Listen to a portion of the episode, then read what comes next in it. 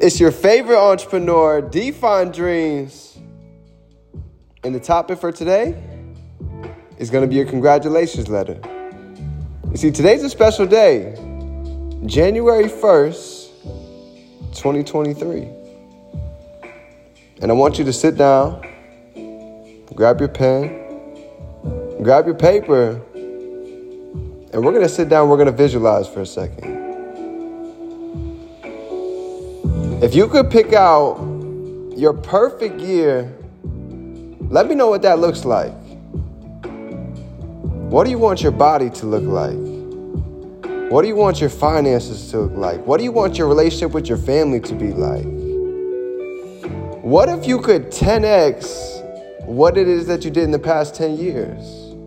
And you know what the secret is?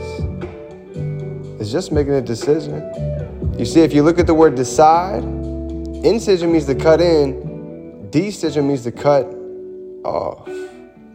So, coming into this new year, what are you ready to cut off so you can accept the new?